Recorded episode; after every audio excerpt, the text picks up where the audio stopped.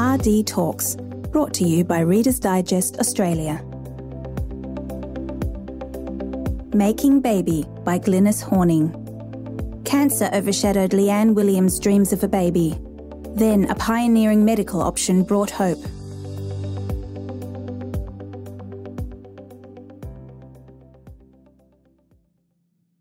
Leanne Williams sits curled up in an armchair in her flat in Cape Town, cradling her baby son Zachary. The dark eyes that stare up at her sleepily as she rocks him are her own, and the sight fills her with loving wonder. It's a feeling the petite South African human resources clerk once felt she might never experience. Ten years ago, when Leanne was 21, she felt a swelling above one breast. A biopsy revealed stage 3 Hodgkin lymphoma, a cancer affecting white blood cells called lymphocytes. Leanne's initial tears of fear gave way to acceptance as her family and the close knit Cape Flats community rallied around, applauding her resilience during chemotherapy and her novel way with headscarves when her hair fell out.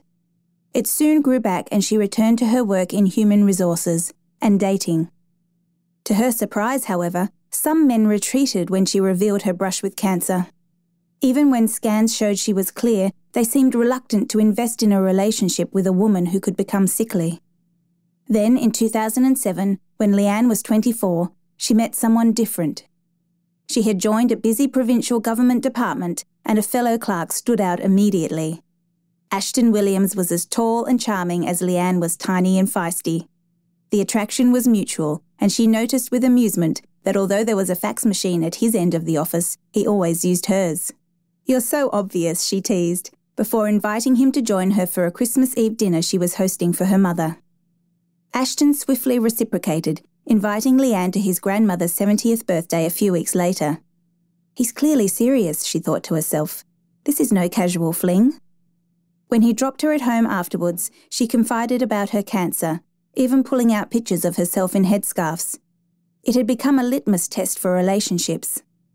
That's hectic, he said solemnly. My granddad died of cancer, but you're so strong and beautiful, you overcame it. And he reached out and took her hand. By November 2008, the two were inseparable. They were browsing in a supermarket one lunch hour, his arm across her shoulders, when he lovingly massaged her neck. What's this? he asked, surprised. What's what? she asked. This lump in your neck, he replied. They both froze. The blood specialist Leanne calls Divine Cancer Doc the late Professor Peter Jacobs, Emeritus Foundation Professor of Haematology at the University of Cape Town, ran imaging tests that confirmed their fears. PET, positron emission tomography, uses a radioactive substance called a tracer to look for disease. The cancer was back in her neck, arm, chest, and groin, and spreading fast. Once again, she would need potent chemotherapy. She would also need a bone marrow transplant. The side effects, Jacob warned, could be harsh. She would almost certainly go into premature menopause and be unable to have children. Just when I've met the love of my life, she wept. I've always dreamed of having kids of my own. Wait, said Jacobs. There may be a chance. That chance lay a world away in the serene silver and grey rooms of Dr. Paul Le Roux at the Cape Fertility Clinic in the plush suburb of Claremont. The warm, unassuming fertility specialist explained that there were two options for a woman in her position. The first was well established and involved removing her eggs before chemotherapy and freezing them. When she needed them, they could be fertilized in vitro and implanted in her womb. The drawback was that it could take several IVF cycles to achieve success and cost upwards of tens of thousands of dollars. Out of the question, sighed Leanne. Her salary was modest and her elderly ailing parents no longer worked. The second, more affordable option did not involve a costly IVF procedure. It rested on a rare surgical procedure covered by her medical aid, removing and freezing ovarian tissue containing eggs before chemotherapy. The ovarian tissue could be reattached when she was ready and conception attempted the usual way. But Le Roux explained that ovarian tissue cryopreservation was a recent procedure developed over the past 10 years. And while several hundred women globally had had their tissue frozen, at the time only 15 had gone on to conceive successfully, none of them in Africa. It's difficult for ovarian tissue to function properly after it's been transplanted, he told her. You're talking about very delicate little egg cells. But if it succeeded, Leanne would make South African and African history and bring hope to women across the world. Even if she failed to conceive, she could experience some return of normal hormonal function, sparing her extensive hormone therapy. Leanne didn't need to hear more. Right, she said. When do we do it? In March 2009, a week before her scheduled chemotherapy, Leanne booked into Life Kingsbury Hospital in Claremont. While she lay under general anaesthetic, Le Roux and his colleague, silver haired reproductive medicine specialist Dr. Suleiman Heylen, removed her left ovary through a keyhole incision. The ovary was put in a transport incubator and carried to the IVF laboratory of the Cape Fertility Clinic. There, the two doctors deftly peeled off the outside layer containing the eggs and sliced it in strips 4 millimetres wide. These were placed in cryo vials, or freezing vials, and the laboratory director, Kamenthra Raja, plunged them into a storage container of liquid nitrogen, instantly freezing the tissue at minus 196 degrees Celsius. The procedure was quick and painless, unlike the two months of chemotherapy that followed. Leanne was put on a drip every three days and rocked by nausea and depression as her hair again dropped out. The bone marrow transplant performed when she was in remission was little better, requiring two weeks in an isolation ward as her immune system was not resistant to infection. Her family and community prayed. It was on one of her darkest days that Ashton paid a special visit. You have to hang in there, he told her. I want you to be my wife. Lying pale against her pillows, bloated on steroids, she had never loved him more. Afterwards, she pictured her eggs stored safely in their icy steel womb, waiting, and she smiled. There was a future after all. When Leanne was finally back home and feeling better, Ashton came to take her out one night. He dropped to one lanky knee. He had formally asked her father for her hand, he informed her, and been given the green light. Leanne Scullard, he asked earnestly, Will you marry me? Ecstatic, she flung herself into preparations for her wedding. She chose a vibrant cerise and orange Moroccan theme, and family and friends eagerly offered their services as drivers, photographers, caterers, and decorators.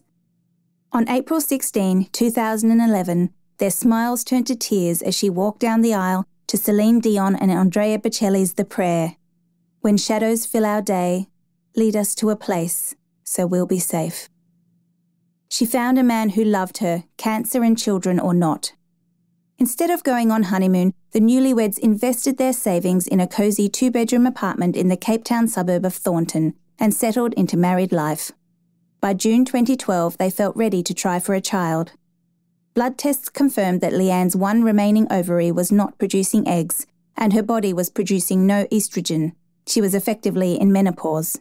Could Le Roux reverse that by reimplanting her frozen ovarian tissue? On July 31, Leanne checked back into Kingsbury Hospital and half of her frozen tissue was thawed. The rest was retained for possible future attempts. In a delicate procedure lasting three hours, Le Roux and Heylen stitched together the strips containing eggs to form a 2 by 2 centimetre patch. Working again through a keyhole cut, they attached the patch to her non functioning right ovary. If all went to plan, she just might be pregnant by Christmas. Within the first month, Leanne had her period, then another in September. It didn't appear in October, which she put down to her hormones adjusting. But when she still had no sign of it by the end of October, Leanne could resist temptation no longer. She bought a home pregnancy test. Fighting back the hope rising inside her, she perched on the loo in their bathroom watching the small white stick. A barely discernible blush began, then darkened and spread. Ashton, she shrieked. Pregnant! A blood test confirmed she was two months pregnant. Le Roux was as astonished as Leanne. In studies he had seen, it had taken at least three to six months after reimplantation for patients to conceive. He attributed his team's rapid success partly to the advanced freezing process they used, which helped protect the integrity of the eggs, and to their use of keyhole surgery, which caused minimal pelvic scarring but he felt their real edge was that Leanne had been just 25 when they froze her tissue and had exceptionally plentiful, healthy eggs. He called in Leanne for a fetal scan, and there it was the unmistakable tick of a tiny heart. It was the perfect pregnancy without nausea or even swollen ankles. After the first few weeks, Le Roux left Leanne to the care of her gynecologist and obstetrician, Dr. Subramani Reddy. Do you want to know your baby's sex? Reddy asked her at her 12 week scan. It was a boy, the obstetrician informed her. Given his size and all that was riding on him, the obstetrician advised a caesarean section to avoid the risks of a long birth. The theatre was booked for the first Wednesday in June 2013, but that Monday, June 3rd, she woke to a damp patch in bed. By the time they reached Kingsbury Hospital, her contractions were five minutes apart and she was hurried to the theatre. At 10:20 a.m., her obstetrician lifted her son from her, and Ashton proudly cut the cord. Zachary Seth Williams weighed in at 3.9 kilograms. He's perfect, breathed his mother. Months later, the sun is pouring into their flat, the walls painted by Ashton in cheerful shades of ochre, and in the nursery, Wedgwood blue. Relishing the last of her maternity leave, Leanne is relaxed in a pink knit hoodie with a zip front. Best for breastfeeding, hey, Zach? She asks her son, lifting him carefully from his cot. Dark hair damp from sleep, he reaches for her and smiles. Le Roux believes the prognosis for another child is good. Leanne is still in remission, and the tissue they've already implanted in her could make a second conception possible without resorting to the slices still on ice. That could be a world first, another milestone in an area of growing importance. There's an increase in young people with cancer because more are surviving the childhood varieties through improved treatment, he explains. That means there's a greater need for ways to preserve fertility. By giving these youngsters the chance of a baby, you give them a stake in the future, a reason to live. You give them hope. For more RD talks, visit readersdigest.com.au brought to you by Reader's Digest Australia